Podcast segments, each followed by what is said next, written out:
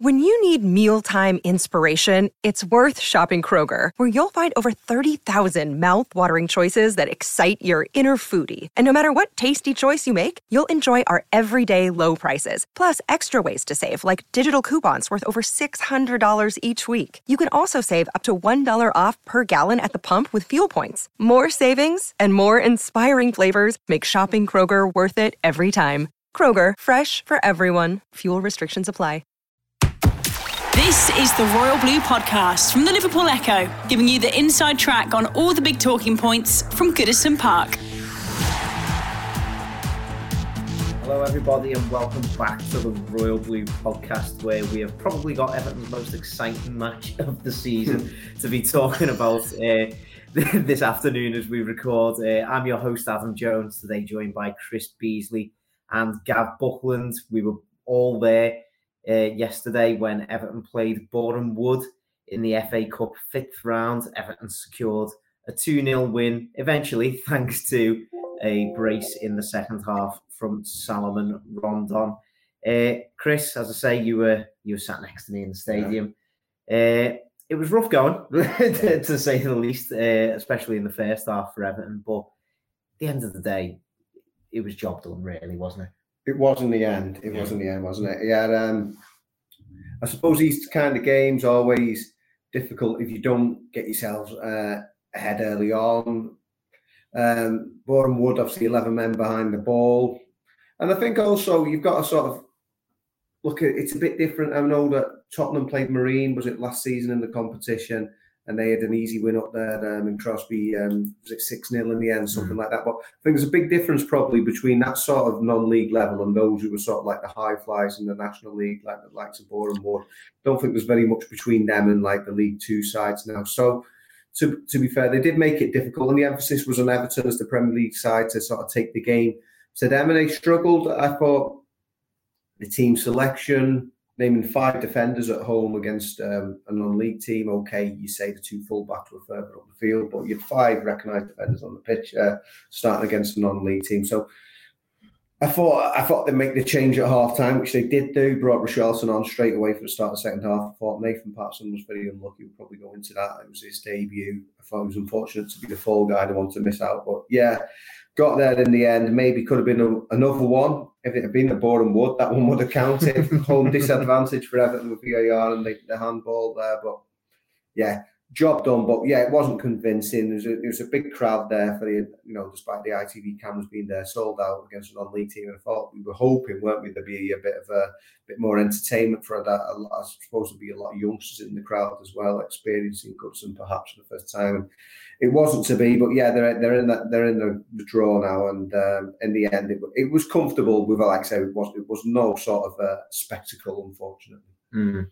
As Chris mentions there, Gav, you know, Everton started with five defenders on the pitch, and you know, necessarily that doesn't mean that it's a defensive system, but Everton had a lot of the ball in that first half, and they weren't really able to do much with it. Where the you know the midfielders weren't being any sort of creative outlets. It was only really Anthony Gordon, who was managing to be a, a creative outlet on the night, uh, well, in that first half at least, wasn't it? Yeah, you get the impression that the team and, and possibly a Frank Lampard team is more um, comfortable when the opposition have got the ball and they can they can counter. I don't think we've got the players to play against as he play in defence. We've got an absence of creativity in the midfield. I know Van der Beek's come into the side. He'll be that add a little bit. Um, but we have got a, you know, the two central midfielders are not really going to create that much in terms of having flair and imagination. Um, add that in, that was Patterson's debut, and that always makes it slightly awkward as well. Remember, and I think we spoke about it at half time. I said, Well, how many goals do you think we've got on the pitch there? You know, not many. You, you can score your goals, and um, it proved that in the first half. And it goes back to what Chris is saying. People saying when you play a non-league team, people say, "Oh, you're better than," so therefore you win three or four nil. But if you play a non-league team and and, and who who are good enough to organise themselves, and the easiest thing in professional football is to organise the defence. Is five, five, and then four in front. Any decent team is going to initially struggle. Um, with that, our problem was it was made worse by the fact our delivery from out wide was woeful, wasn't it? The first half, either too too short or too far, drifted out into touch, um, and they needed a, a much needed tactical change. Give credit to Frank with that, by the way, to change it to 4 4 2 to give ourselves more firepower down the middle of the pitch that had been missing in the first half.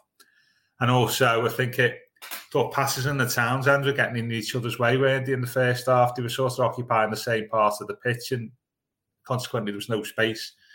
That that gave us space, didn't it, uh, to mm. attack, and we, we got got the goal, the all important first one from from that alone. Mm. Well, after the game, Chris Lampard kind of suggested that he, well, I think he used the word interesting when he was talking about his side in the first half and how slowly that they were playing. You know, as I said previously, they had a lot of possession, but it was very much in front of the Boreham Wood players, wasn't it? I know they were playing a, a very deep back line, but yeah. there was nobody really trying to run beyond them. There was no sort of quick passing interchanges yeah. that we saw against, you know, the likes of Leeds and against Man City were you a little bit surprised by that, or did you kind of expect that? Because you know, obviously, it, it's a hard, it's it is just harder for a Premier League side to get themselves up for a game like this one. And of course, Lampard made six changes to this team as well, didn't he? Yeah, I mean, like, like said, um, yeah, of course you're going to be fully committed and you you want to um, sort of get the job done. But yeah, it's going to be totally different atmosphere, isn't it, than uh, against obviously Leeds United and sort of it was almost like parallels to the last day of the season, the, Wimbledon's and Coventry's, which was uh, obviously it's nowhere near that sort of. But you know, Everton knew everyone knew Everton needed a win. They really had to win that day.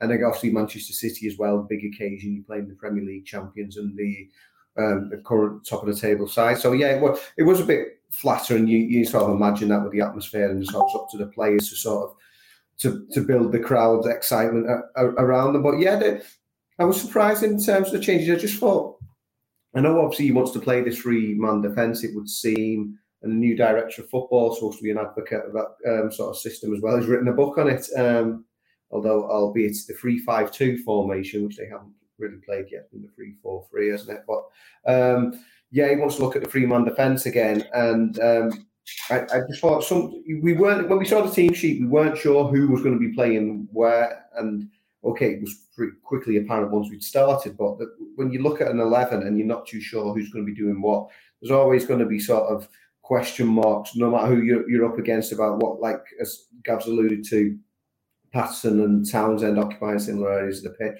That only comes with time and understanding. So, yeah, I thought they overcomplicate things at times in that. It, eh, rather than just doing the basic things well and you're going to be better than them at everything, but it just overcomplicated it. And uh, yeah, it's just Eh, like you said, uh, like Gav said, credit to the manager. He did make that change early. Maybe could have waited a bit longer, maybe go towards the hour mark. But no, he saw that and he changed it to start the second half, and uh, it was it was much better, if if still unspectacular. Mm. We've mentioned Patterson a couple of times now, Gav. I mean, what did you make of his general performance in that first forty-five minutes? I think personally, I thought he was quite vibrant, made a couple of contributions defensively, as you like, as you quite rightly said, I do think him and Townsend kind of got in each other's way going forwards. Townsend was coming too far wide, in my opinion. I think he should have been uh, a bit further inside, as Anthony Gordon was on the opposite flank. But you know, what what what, what did you uh, what did you make of Patterson?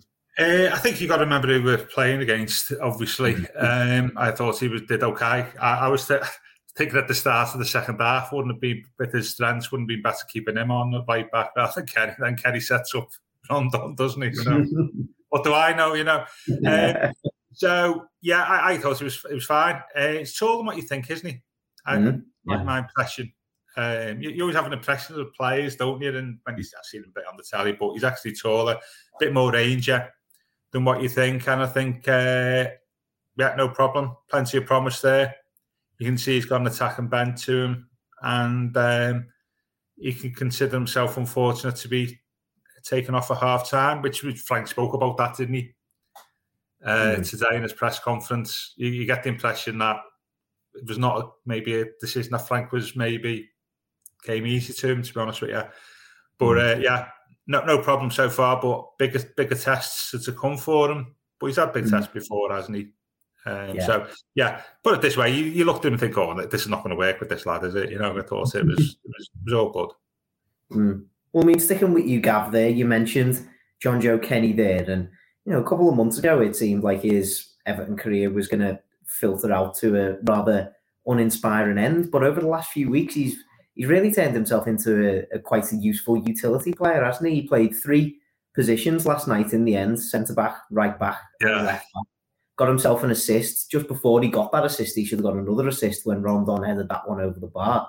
So you know, it, does it does it raise up some some questions if he can keep up this kind of you know utility man sort of form from now until the end of the season? Does it does it raise the question of perhaps a new contract? Yeah, of course, because the alternative being he goes on a frame, you have to spend money to um, get somebody else in. Uh, perhaps, yeah, um, Frank spoke about him quite highly, hasn't he? I thought um, there, are, there are times where you just think, oh, I'm not so sure about that. He nearly scored an own goal in the first half, didn't he? And, uh, and about five seconds later, kicked the ball from the right back position to left back position into into touch. But yeah, he's sort of Denis Irwin-esque, wasn't he? From you know left right back to left back. There was one great outside of the uh, boot pass in the in the second half in the left back position was Carlos Alberto against England in 1970. Yeah. All the times you can you think, oh, I'm not so sure, but he certainly gave the manager the decision to make. Uh, mm-hmm. To be fair, but, he, but he's done two things, hasn't he? He's given the manager the decision to make, but mo- probably the most important thing for him is that he's shown he can. He's got a bit of capability at this level, which means hopefully for him, if he does move on, there may be maybe more suitors for him than what there would have been three or four months ago. Mm-hmm. Um, so it's this is this is a welcome question to be asked. This isn't it? And he's a local lad and all that, so that, that, that's that's nice, isn't it? Mm. Um, mm. But yeah, he, he, hasn't done himself any harm, has he, over the last few days in terms of the Man City game and and, and last night. Um, maybe could have had the goal himself, of course. But yeah, he, he's he's one he's one who's fully benefited from the Lampard uh, arrival.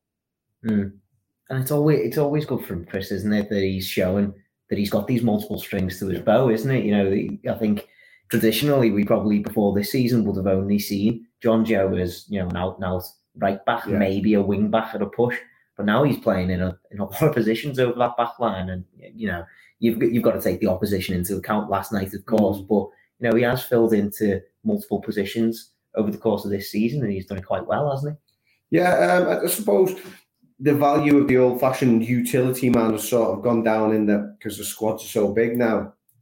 Obviously, older fans remember Alan Harper playing in multiple positions and even like uh, other players uh, over the years for, for Everton who sort of filled in, in in different areas. So, given that there's so many options on, on the bench now, maybe you don't need somebody who's the jack of all trades. But yeah, it can only be helpful for Jonjoe the fact that he's proven himself to be, you know, a more than competent left back. I mean, there was um, I remember um, Cuco Martina, uh, yeah. was obviously was, was featured in the program at the, at the weekend, um, having to fill in for Leighton Baines of all people at left back, and even had himself to a couple of assists on it on his left peg. So, yeah, it's an interesting one because Jonjoe, out of all the players who are out of contract this summer, he's the only one currently involved in in the, in the team. Obviously, Begovic came in played last night, was very much second choice keeper. So yeah, of all of those players, he, he has got to be the sort of the, you'd imagine the only one who's got any chance of sort of win, winning a new contract. And and I, we, I, I, spoke to him myself earlier today. We've got that one coming up at the weekend. It's interesting. Um, wasn't given a great deal away in, in terms of um, whether his time at Goodison will extend beyond the current season. But yeah, it, it, he's enjoying life under Frank Lampard, and um, I think it has given him a, sort of like a, a new uh, lease of life in, t- in, terms of that. And uh, yeah, all he, like you said, all he can do, I don't think giving too much away for what his embargoed copy. He's saying that all he can do is continue to keep playing and um, see where that takes him. Mm. Speaking of new leases of life, Gav, uh, Salomon Rondon will be hoping that he gets a new lease of life, won't he?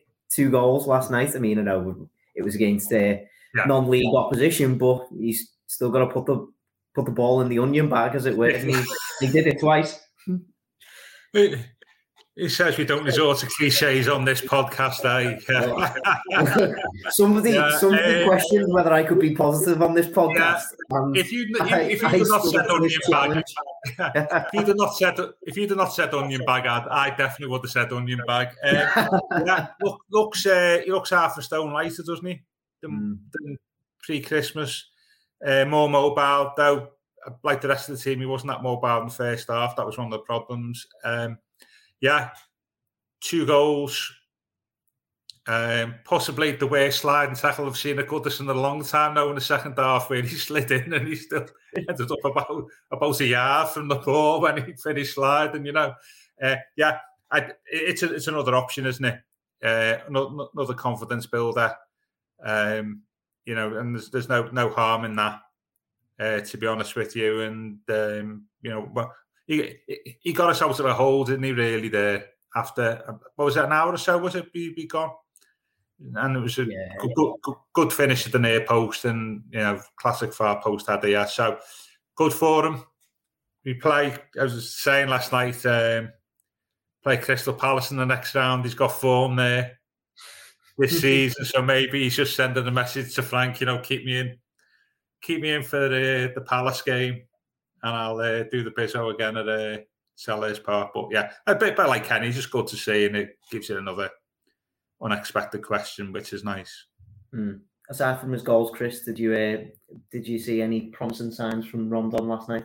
Well, similar to what Gav said, um, he's looking more mobile now. It's been it's been a long time coming, hasn't it? But um, it was unfortunate because obviously he was very much seen as Rafa's man, wasn't he? And uh, he was previously played for him at Newcastle United and uh, Dalian Pro as well in, uh, in China. So, you know, when things were going bad on, on the Rafa, and, and they were for both the player individually and for the team collectively, it was sort of like an easy target, wasn't he? Oh, well, he's Rafa's man, and um, yeah, no, it's all his fault. And um, it he sort of emerged from the the, um, the shadows of Benitez now. Um, he's not played particularly uh, a lot of times under Lampard so far, and just an opportunity for him to show that you know he because he's uh, unlike these ones who are under contract. I think he has got another two or three years. Is it? You know, still to go. So you know he is, despite being 32 years of age, he's one of those who might be with Everton for for a little while longer yet, and. Um, yeah, it, it, I think we've given the uncertainties over Dominic Calvert-Lewin. It is nice to have another option, and I, we'd like to be in the position where we would be saying, "Well, Dominic's fit all the time, and Rondon will only play in, in fits and starts," which was kind of at the start of the season, the, the way we were sort of seeing it, because Calvert-Lewin was very durable. We sort of thought, "Oh, he's not going to miss many matches." Rondon can just sort of ease himself in and play a, a bit part role. But he's ended up playing a, a lot more than we'd expect and probably a lot more than we'd have liked. But yeah, given that there are the concerns over Calvert Lewin, um, the manager said today he was looking good in training and he hoped to have him, I was hopeful to have him back for Tottenham Hotspur Monday night. Um, there aren't any guarantees about the way things have gone for Calvert Lewin this season. So um, it is important to have a, another option up there, but especially with all these rearranged games that are going to come between now and the end of the season, they might end up playing twice a week. A lot, a lot of them are going to have to be filled in midweek. So yeah, I suppose it can only be good that uh, Rondon is looking sort of sharper and as, as uh, finding the net again. The Royal Blue Podcast from the Liverpool Echo. Another day is here, and you're ready for it. What to wear? Check. Breakfast, lunch, and dinner? Check. Planning for what's next and how to save for it? That's where Bank of America can help. For your financial to-dos, Bank of America has experts ready to help get you closer to your goals. Get started at one of our local financial centers or 24-7 in our mobile banking app. Find a location near you at bankofamerica.com slash talk to us. What would you like the power to do? Mobile banking requires downloading the app and is only available for select devices. Message and data rates may apply. Bank of America and a member FDIC.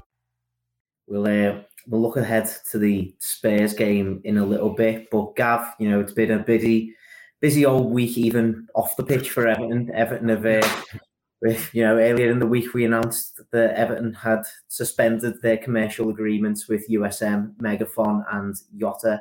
Uh, we saw last night when we were at Goodison Park the big Megafon sign had been taken off the park end. We'd sort of seen all the USM stuff covered up on the advertising boards. There was nothing to do with USM or Megafon on the front of the program or the team sheet or or anything like that. You know, and you know, we, we we've seen a lot of these sort of decisions, you know, across many companies in the UK over the course of the last few days, haven't we? And you know, it, it's just a it's a really interesting situation for Everton to find themselves in right now, isn't it? It's a situation for lots of reasons you don't want to find yourself in.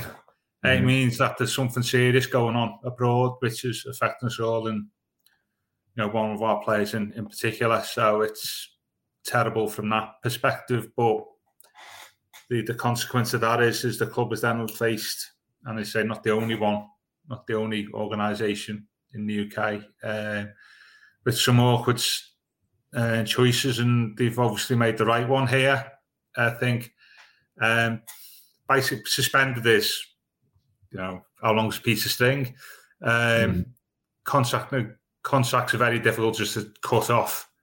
Um, you know, cut the cord on them. Uh, the clubs, I think, you know, um, bought themselves a little bit of breathing space here just to just to see how things go because, as we all know, it's all fluid.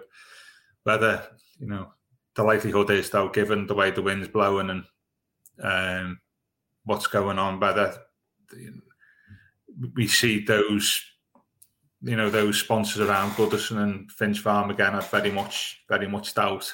Uh, to be honest with you, but I think the club has just bought themselves some some time here, um, which I think is understandable in the circumstances and has done done the right thing. Incessant to see Moshiri has um, relinquished the chair, chairmanship as new USM. Mm. But obviously means uh, going forward, um, and it'll stretch into the next financial year. I would imagine that going to be 20 million down, probably 15 to 20 million is the, the current deal. That was mm. continue into next year. But the counter, the, the counter to that is, yeah, I, I get that is, spoke before, the, the, the TV rights go up next season because the overseas has gone up by 30 million, uh, 30%, which means we, that sort of, we, we lose 20 out of commercial, but we'll get um, 20 million back through the overseas TV rights, probably maybe a little bit less. But we've also got commercial opportunities, um, you know, because we'd be looking for sponsors probably. And also, as well as Chris alluded to there, we've got, I think, four players, five players coming off the books in the summer, which collectively with the transfer fees and wages is, we'll get 30 million pounds back there. So it's not as if next season we're going to be just losing twenty million pound down, and that's it. You know, there's other swings and roundabouts. Ad. So um, it's not as in that context as losing the sponsors not as damaging as what it might be 12 months ago, 24 months ago, because we're actually mm. coming out of that really difficult periods where we've been carrying a lot of people off off the pitch who are not playing and paying big yeah. money for them. So it's it's it's not the way. There's always a bad time, but it could have been worse, to be honest with you. But you've always got to see it in the context of the the global position, which let's face it is uh, horrendous, isn't it? Really. Yeah, um, it certainly is. It certainly is. And bees, it, it, it's not just Everton that's affected by this either. It kind of raises a wider question about the footballing world, really, and, and where where teams get their money from. Like you've seen Eddie Howe has been grilled over stuff like this. I think Frank Lampard's dealt with these questions very well. I think Thomas Tuchel uh, in, uh, over at Chelsea has dealt with these kind of questions very well as well, hasn't he? But it's it, it, it does raise these you know very very sort of pertinent questions, which arguably should have been should have been asked a few years ago rather than just now. Yeah, it's interesting. Uh, obviously, when Frank was, was was asked, Frank always tries to be honest. It would seem when he's in these kind of dialogues, and he said there are certain things that he's comfortable talking about, i.e., football issues that he can give you an answer on, but some things even himself, he, he doesn't know the, the full picture, or um, it's not something he's particularly uh, well um, sort of briefed upon. So uh, if he can't answer the question, he'll say, "I'm not comfortable with, with, with addressing that." But uh, yeah, the thing was with Everton, sort of different, I suppose, to Chelsea, in that they had um, a Russian businessman who, who owned the club, and as we believe that Abramovich is reportedly trying to um, sell the club right now, whereas the, the association with Mr. Usmanov, who's obviously the, the businessman, has been sanctioned now by the EU, the UK, and now the USA, is that um, he was only a sponsor and there wasn't any sort of official link. I mean, his companies were obviously officially linked to Everton in terms of sponsorship deals, and he had the, the naming rights with the stadium. But despite um, at various points, remember the in the past when we've done stories about Mr. Usmanov and potentially sort of formalising in uh, any sort of relationship with Everton, there was often a lot of excitement that came with that. There were certain sections of the Everton fan base because they were aware of his, his vast wealth and what, what he would bring. But it, it, it has always been a question, um, an issue when you've got these uh,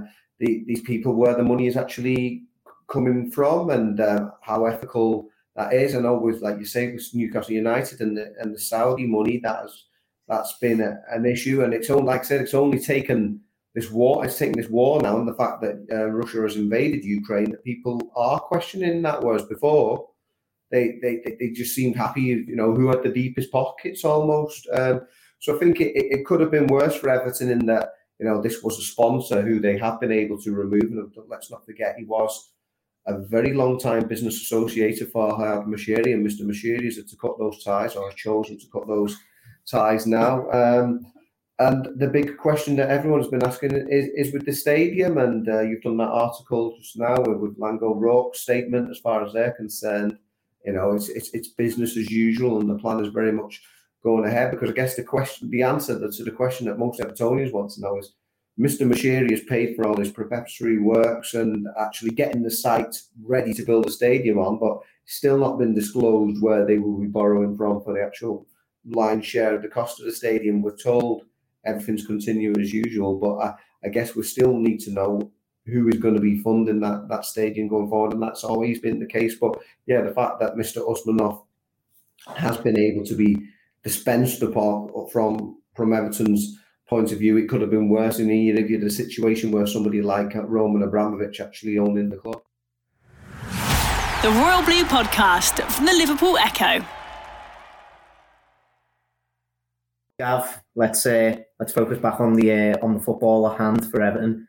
Travelling to Spurs on Monday evening. Uh, what's going to happen when uh, what I think are probably two of the most inconsistent sides in the Premier League? what what happens when they come uh, loggerheads on uh, on Monday evening?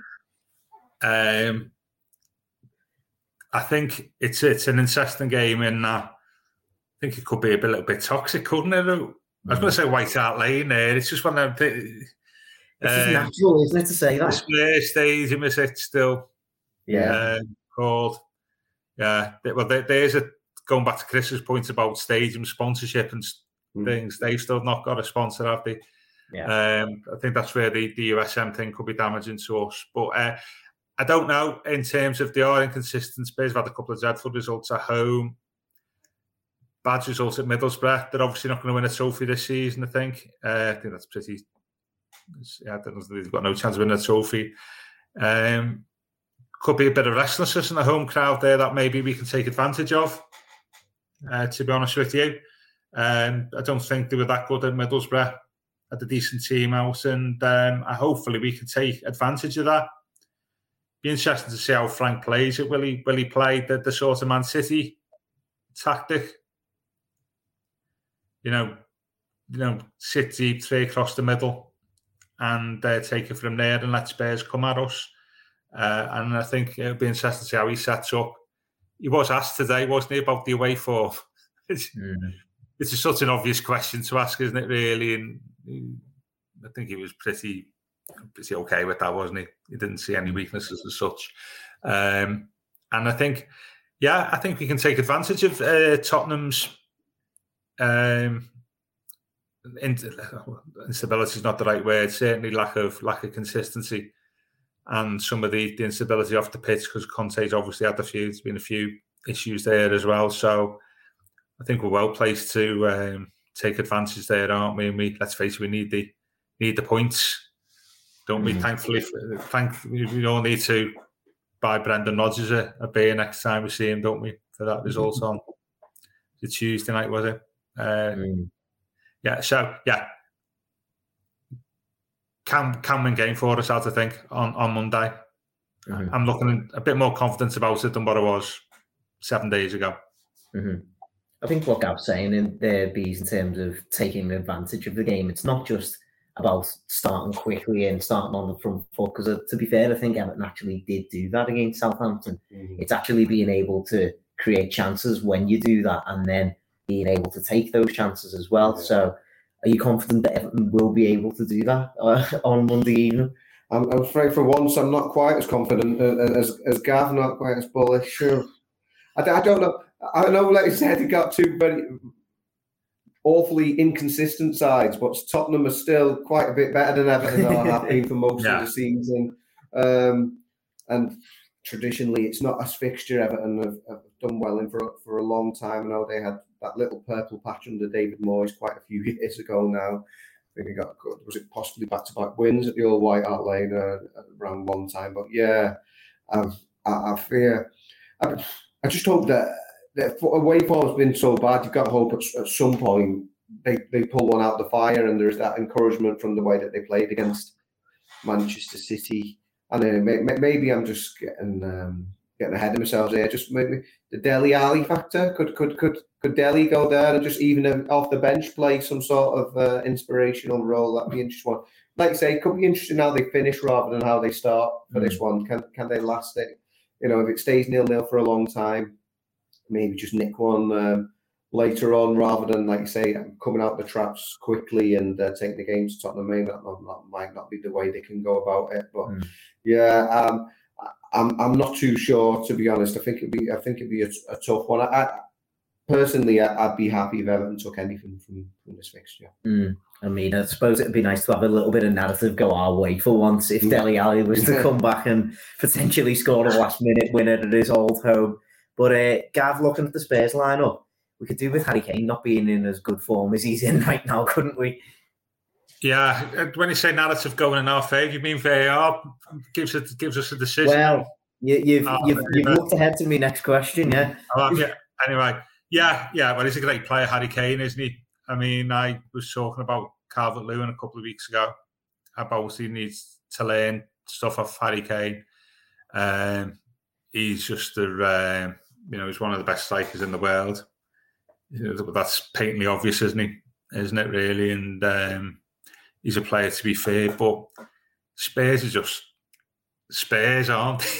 you know, there, there is a, a Chris reminded me there, by the way, of a relevant fact is since since 70, we've won six times at Spurs in three consecutive years in the mid 80s and three consecutive years under Moyes. So I haven't won this last season are now expecting us to win the next two visits in the league to uh, to Tottenham. Um, so that, that's that's the historical precedent and uh, moment to work with. Yeah, we've got to be on our guard. I mean, it's all. This is the type of game you think Yerry Mina would be uh, useful, wouldn't you? Really, um, but yeah, if, if, it's all about if Keane and Keane and Holgate concentrate for ninety minutes, mm. Like they did last Saturday, then that's what you need, isn't it? Really. Mm. Well, they concentrate yeah. for eighty-two minutes. Yeah, yeah. I was gonna say. But he's such a difficult player to mark now, isn't he, Harry? The way he he come comes deep and he, you know, finds space and he creates and he's developed in such a wonderfully um, sort of versatile player over the last 18 months, two years. It's no no longer enough to to, to say he's a top striker, is he? Isn't he? You know, he's now a, a top footballer. Mm. And um, yeah, he's uh, he's got a bit of previous against us, hasn't he? Really, you know, he, he likes scoring against us. Um, so yeah, he'll be uh, he'll be one to, to to make sure we, we we mark out the game if possible on Monday. Mm.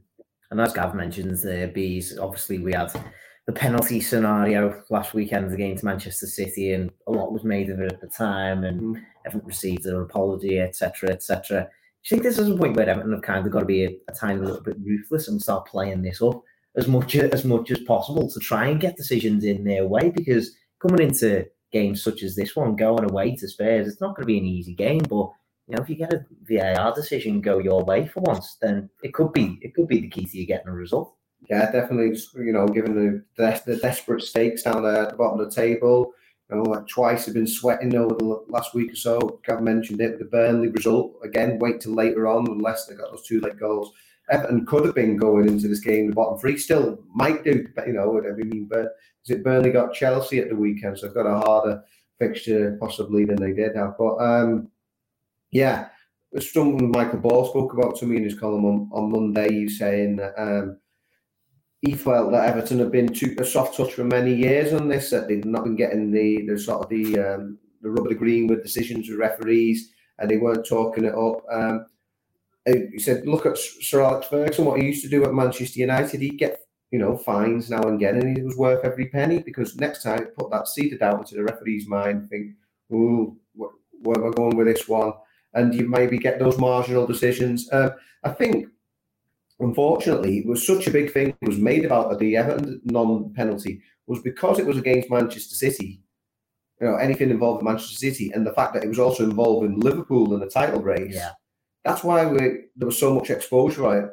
I don't think the world as a whole felt desperately sorry for, for Everton as much as everyone inside Goodison Park, all those home fans were quite rightly aggrieved by this blatant decision had gone against them, It was because of the context. It was because it was Man City in the title race and because it was Man City against Liverpool in the title race. And that's why it was such a big sort of drama over it all. And um, let's just hope because there's nothing really tangible we can sort of say that Everton can take from that apology other than, you know, your own pride, vindication, and that, you know, that the chief executive, um, Denise Barrett-Baxendale, has sort of spoken um, we believe in, in, in, such sort of um, damning terms towards um, the, the, Premier League referees, chiefs, and what had gone on. So, yeah, you just got to hope somewhere down the line that that does actually benefit Everton and maybe. But I mean, you don't even say whether 50 50 goes our way, whether just a decision that should be correct yeah. goes Everton's way at some point. Yeah. Right. Predictions time. Gav, Everton against Spurs. Well, Spurs against Everton, sorry, on a Monday evening down in North London. You see, you were positive before, so, yeah, so I'm conscious of, uh, I, am conscious of a, a, friend of mine accused us being far too positive about ridiculously positive on uh, on our forecasts. you know, when all evidence suggests that we're going to get beat, still say victory. So I'm going to carry on with that because I, have got a good feel. I, I, have just got a good feeling about about uh, Monday. Uh, I get I get Chris was saying when I said that on Monday and the pod that VAR hopefully will be more uh, more lenient towards us because of the apology, and that that infects officials' uh, judgment. So that's covered that off. Yeah, I'm going to go with. I, I can see us getting a win. I just got a good feel at the moment that maybe we're just turning a little bit of a corner and um, on and off the pitch. So one nil to the mighty Blues, and we'll uh, we'll go with that. Ooh, I'll take wow. that. I'll take that. I think, Bees. Yeah, yeah. Um, um, I think that's very bold. I, I, I hope Gav is right. Um, I can see, um, and even this would be a positive, uh, a repeat of uh, what happened at Goodison Park and possibly nil nil again. I believe that will be Everton's 100th nil nil. Was it, Gav? Uh, can you can you can you clarify that? Would that wow. be Everton's 100th Premier League nil nil like that? Yeah, I think I think isn't isn't sure. I'm not, I'm not the hundredth. And now it is. I think isn't the two most common ones Everton and Liverpool and Everton Spurs. Oh, I think uh, been loads of nil nils with Spurs over the years in the Premier League. Um, I'm I'm I'm bluffing here, Ad, by the way, because you caught me off guard. Uh, I'm sure yeah, this, was uh, this, was a stat that you yeah. sent me before the City game. I'm sure it, yeah, yeah, yeah, yeah. Oh, okay. Yeah, yeah, actually. Yeah, isn't it 100 yellow? Was it 100 red cards as well? Red we're, we're, on yeah. 99 red cards and we're on ninety nine. Ninety nine. Yeah, yeah. yeah. Which coming first? Well, yeah. yeah. Maybe both. Maybe both. And, and, and, and, 99 incorrect VAR decisions as well. um, yeah. Well, to round us off, I think I'm I'm uh, I'm going to go for a for a one-one.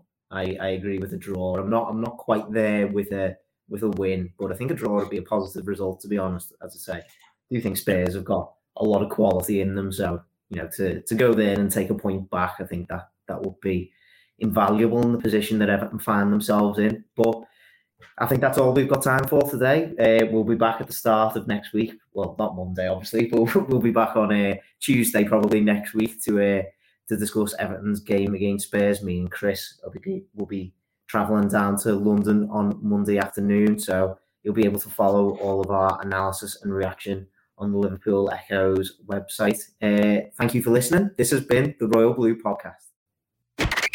You've been listening to the Royal Blue Podcast from the Liverpool Echo.